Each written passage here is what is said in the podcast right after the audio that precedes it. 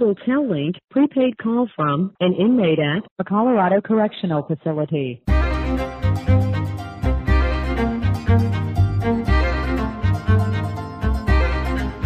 Welcome to Hell or High Water, a multi series podcast about a brother and sister struggling to be reunited despite the brother's 165 year prison sentence. This story is told firsthand through 20 minute phone conversations between Elisa and Nathan. Topics in this episode may be hard for some audiences to hear, so listener discretion is advised. In this episode, Elisa encourages Nathan to discuss his first 10 years in prison, which started with an encounter he had with another inmate that got Nathan thrown into solitary confinement. We hope you enjoy this episode.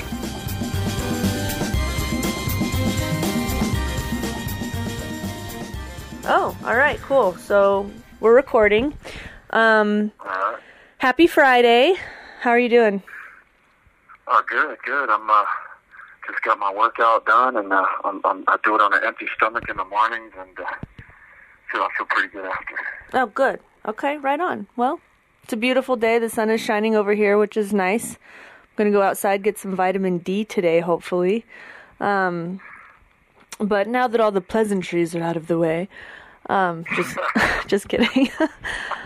um, I wanted to. So we left off yesterday, or sorry, not yesterday, but we left off last week um, with the question of you know what you would say to your 17 year old self now if you saw him come into prison. And and that was a pretty powerful reflection i think. And you know in the past that first 10 years of your sentence um you know we didn't see each other.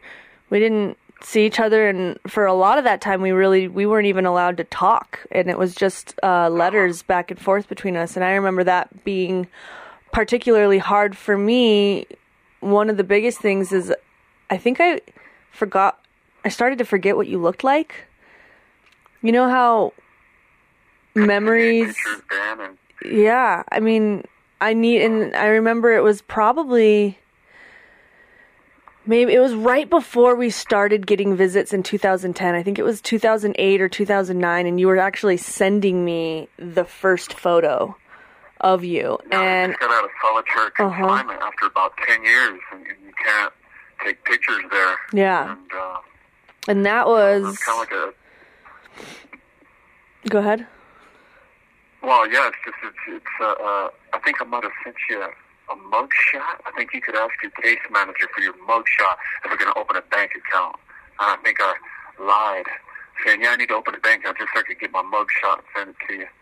Is that the? Oh, I think I thought I was actually just going through my pictures yesterday because I was looking up for a picture of mom that I can't find, unfortunately. But I think it's a picture of you. It's when you have it's the longest your hair's ever been. Actually, you have about four inches of hair on your head, but you look real young and you're smiling and you've got a little little goatee and mustache action and a, a slightly slightly more slender frame than the broadness of your physique in this very moment in time. Um, yeah.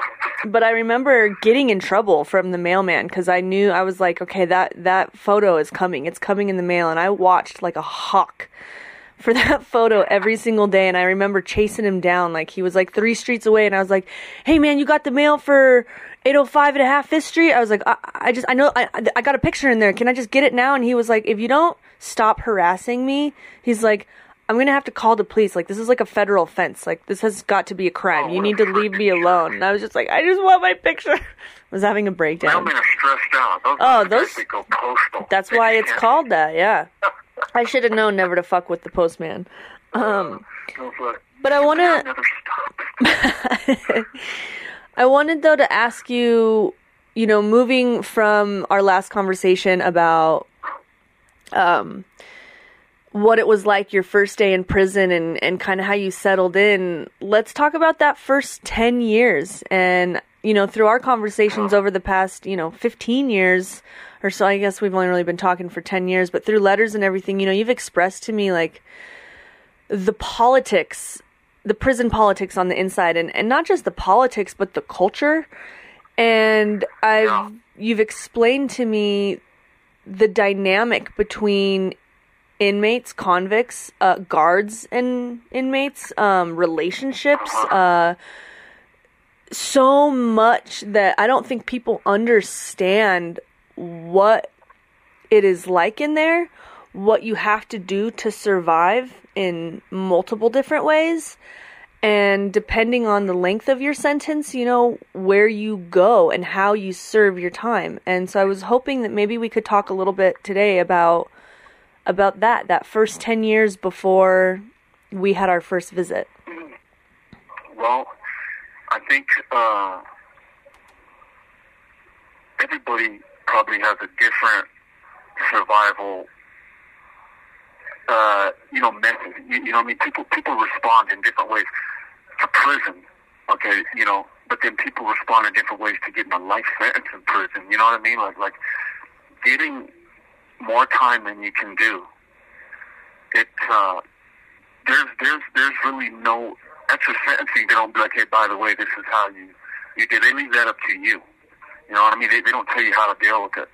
You know, I've seen people go every different way. Some some people, uh, you know what I mean? They they get lost in drugs, or, they fantasize about escape, or they they go down the rabbit hole of violence or gang culture or whatever. You know what I mean? You got all these things waiting to grab your attention because everything who you just were, it's destroyed. It's over. Uh, all your plans, all your hopes, uh, you know, especially as a young kid, you mean you probably even have plans or hopes yet, so you don't know you don't know what the hell you're to do. And, uh, you know, the way, the way I dealt with it, uh, you know, I just, it's minute to minute. I, I just, I just shut down after I got the sentence. You know, I just shut down. And at the same time, you know, I'm trying to, you know, navigate all, all the rules in, in prison, you know, and, uh, you, you, you know, for, for me, it's just, I got caught up in the violence of, of prison. You, you know what I mean? It's like, not, uh, you know, when I was in juvenile hall and everything, I used to have a healthy fear of getting in fights, you know what I mean? It hurts getting punched in the face. It hurts getting beat up. And I used to have a healthy fear it. Now, I'd go and do it. You know what I mean? Win, lose, or draw. Sometimes I win, sometimes I lose. But losing our mom and then um, getting, you know, 160 years, dude, I just didn't have that healthy fear anymore. And, and like, I wanted to get, I wanted to get into shit. You know what I mean? It just, it was a, it was a huge distraction.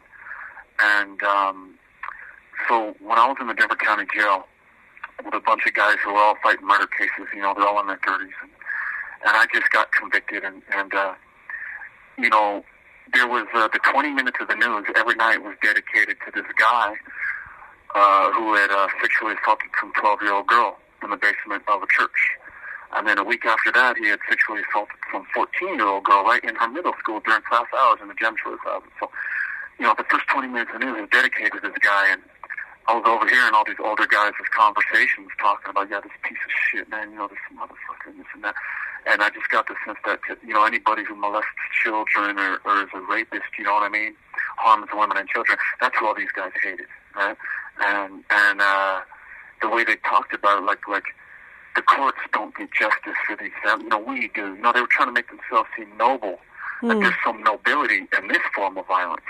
You know, I mean, like it's a good thing to do. It's a credit to your character if you hurt somebody that rapes a child, a child, or this and that. You know what I mean? It's just, I'm overhearing all these conversations, and of course, my awareness has just been destroyed. You know I mean? Like, I'll latch onto anything. I'm just a desperate person, and and and and, and I just I don't know what to do with the next hundred years. You know what I mean? I'm hearing all these conversations, and these guys are making a pact. They're like, yeah, let's all agree if this dude comes here you know what I mean? The first guy who has an opportunity to attack this guy, let's do it. Let's make this pact. And they're like, yeah, yeah, I'm good with that. And they asked me, hey, youngster, you, you know what I mean? You good with that? And uh, I'm like, yeah, yeah, I'm good with that. You know, I didn't really know what I was signing up for, but you know, I'm here and I just got a hundred. You know, what I mean, I'm not thinking about morality. My morality hasn't even fully developed yet, and now I'm being exposed to this new morality, which is this is a good thing. This guy deserves whatever he gets. You know, and and so, uh, without going into too much detail here, you know, because it's hard to talk about, but uh, I ended up being the guy that had an opportunity. You know, all these older guys put me in a position to, you know, to hurt this guy who was really popular on the news for molesting kids and, and raping kids, and I just wasn't scared anymore. Like, uh, uh, this is the craziest thing I had ever done, just just going to attack somebody with really bad intent you know, and, and, and I had, I wanted to earn my time in some stupid way.